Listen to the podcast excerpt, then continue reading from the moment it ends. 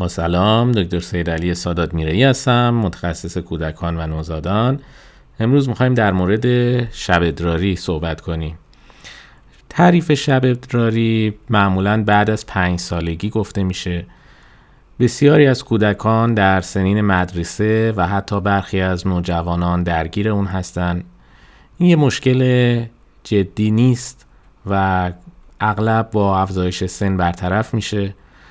اما خوابیدن رو برای کودکان و والدین ناراحت کننده می‌کنه. 20 درصد کودکان در 5 سالگی مشکل شب ادراری دارن که در 7 سالگی به 10 درصد می‌رسه. و میزان شب ادراری در پسرا دو تا سه برابر دختران هست. شب ادراری دو نوع داره. شب ادراری اولیه معمولا کودکیه که هرگز کنترل مستانه رو نداشته و همیشه تختش رو خیس کرده. شب ادراری ثانویه کودک به مدت حداقل 6 ماه شبا کنترل مستانه داشته و بعد از اون دوباره کنترلش رو از دست داده و تختش رو خیس می‌کنه. شب ادراری اولیه بسیار شایعتر از ثانویه هست و شب ادراری ثانویه در کودکان بزرگتر یا نوجوانان باید توسط پزشک ارزیابی بشه. شب ادراری ثانویه می‌تونه ناشی از عفونت ادراری، مسائل عصبی مربوط به مغز، استرس یا سایر موارد باشه. علت شب ادراری کاملا مشخص نیست اما می‌تونه به علت تأخیر در تکامل یکی از نواحی زیر در شب باشه. اول مسانه فضای مسانه ممکنه کوچیک باشه. دوم کلیه ها کلیه ممکنه در شب ادرار بیشتری رو تولید کنن. و مورد سوم مغز که نمی‌تونه کودک رو بیدار کنه تا به دستشویی بره. در نوزادان و کودکان نوپا ارتباطات بین مغز و مسانه کاملا شکل نگرفته و مسانه هر موقع احساس کنه که پر شده خودش رو آزاد می‌کنه. با بزرگتر شدن کودکان ارتباط بین مغز و مسانه ایجاد میشه. با این کار کودک می‌تونه هنگام تخلیه مثانه خودش رو کنترل کنه. این کنترل معمولا در طول روز ایجاد میشه و زمان بیشتری طول می‌کشه که شبم اتفاق بیفته. علل دیگه که در شب ادراری موثرن یکی ژنتیک. اگر یکی از والدین بعد از پنج سالگی تخت خواب رو خیس می‌کرده در چهل درصد از موارد فرزندان اون همین مشکل رو داره. اگر هر دو والدین در کودکی تخت خواب و خیس می‌کردن هر کدوم از فرزندان اونا 70 درصد احتمال داره که این مشکل رو داشته باشن. علت دیگه استرس است. استرس از رایجترین علل شبدراری ثانوی است. کودک ممکنه هنگامی که خونهش عوض بشه مدرسهش عوض بشه والدینش طلاق بگیرن یا پدر یا مادر یا یکی از کسایی که دوست داره رو از دست بده یا یه اتفاق بزرگی تو زندگیش بیفته این باعث استرس و به دنبال اون شب ادراری میشه. با درمان استرس شب ادراری هم برطرف میشه. مورد دیگه که می‌تونه منجر به شب ادراری بشه خواب عمیق هست بچه ها در دوران بلوغ به خصوص در دوران دبیرستان الگوی خوابشون تغییر می‌کنه. بعضی از بچه ها خوابشون سطحی میشه و چند ساعت بیشتر نمیخوابن و بعضی دیگه از بچه ها دچار خواب عمیق میشن که بخشی از رشد طبیعی نوجوان هست. و خود این خواب عمیق می‌تونه منجر به شب ادراری بشه. مورد دیگه آبنه انصدادی خواب یا خوروپف است. در موارد نادر می‌تونه باعث شب ادراری بشه. در کودکان مبتلا به این بیماری راه هوایی تا حدودی مسدود میشه که می‌تونه به مدت کوتاهی تنفس اونها رو در خواب متوقف کنه. این امر می‌تونه تعادل شیمیایی مغز رو تغییر بده و ممکنه باعث شب ادراری بشه. عامل دیگه ای که می‌تونه باعث شب ادراری بشه یوبوست هست. مثانه و روده در بدن بسیار نزدیک یکدیگه هستند و روده بزرگ که حاوی مدفوع سفت هستش می‌تونه باعث فشار به مثانه بشه و کودک کنترل مثانش رو از دست بده. درمان یووست اغلب اولین مرحله برای درمان شب ادراری در این موارد. عامل دیگه بیماری های کلیه و مجاری ادراری هست.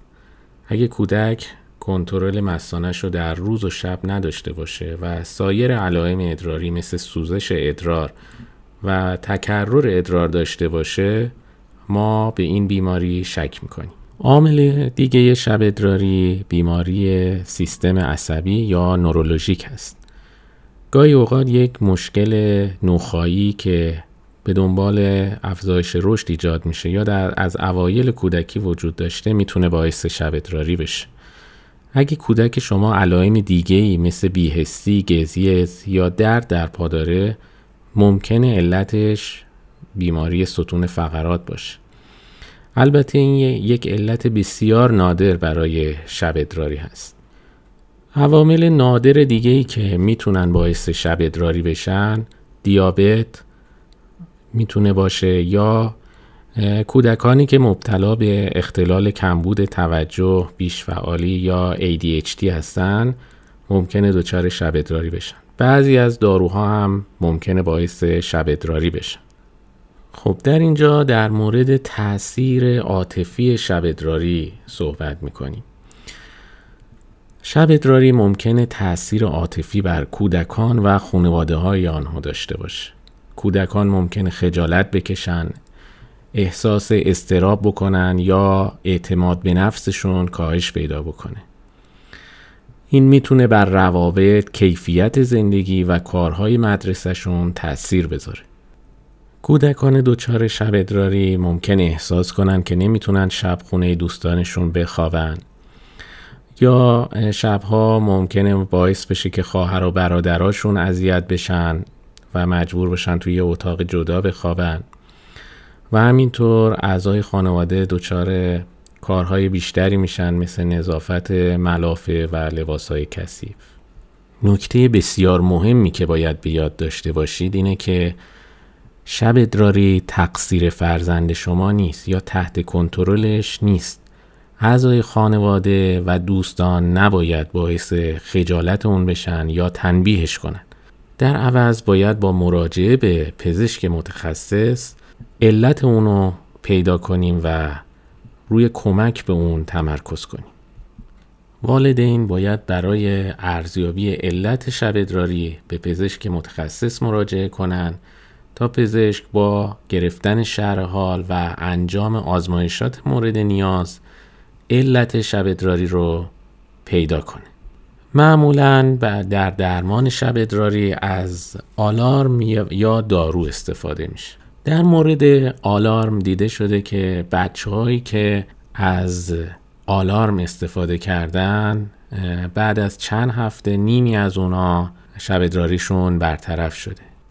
با گذشت زمان مغز یاد می‌گیره که بین احساس نیاز به جیش کردن با خاموش شدن زنگ آلارم و بلند شدن و رفتن به دستشویی ارتباط وجود داره.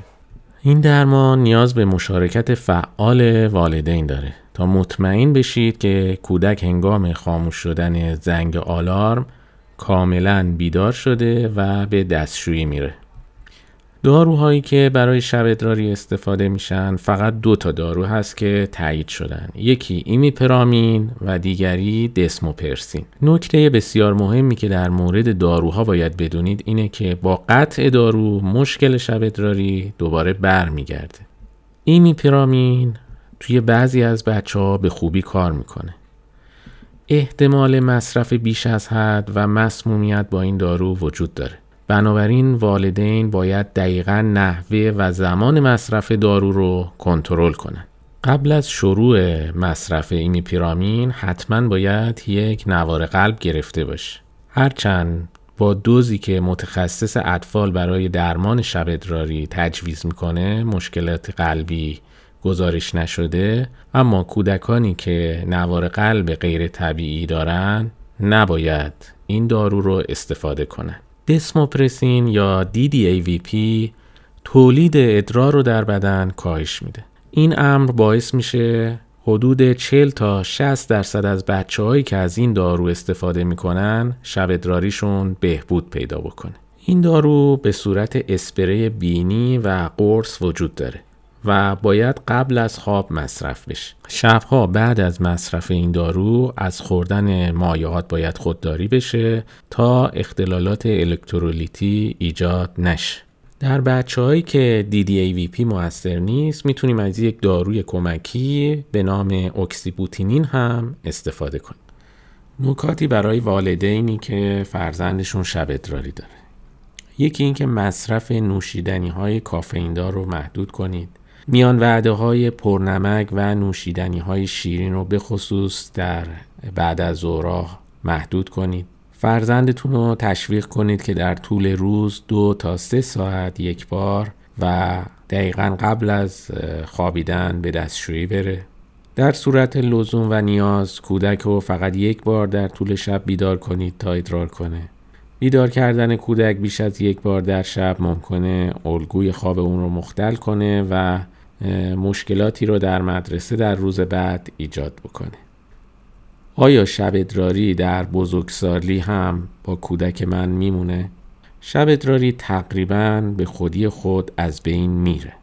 اکثر کودکان در اواخر نوجوانی یا زودتر از این مرحله عبور می شب ادراری ثانویه ممکنه با یافتن علت از بین بره یا درمان بشه یا خود به خود بهتر بشه.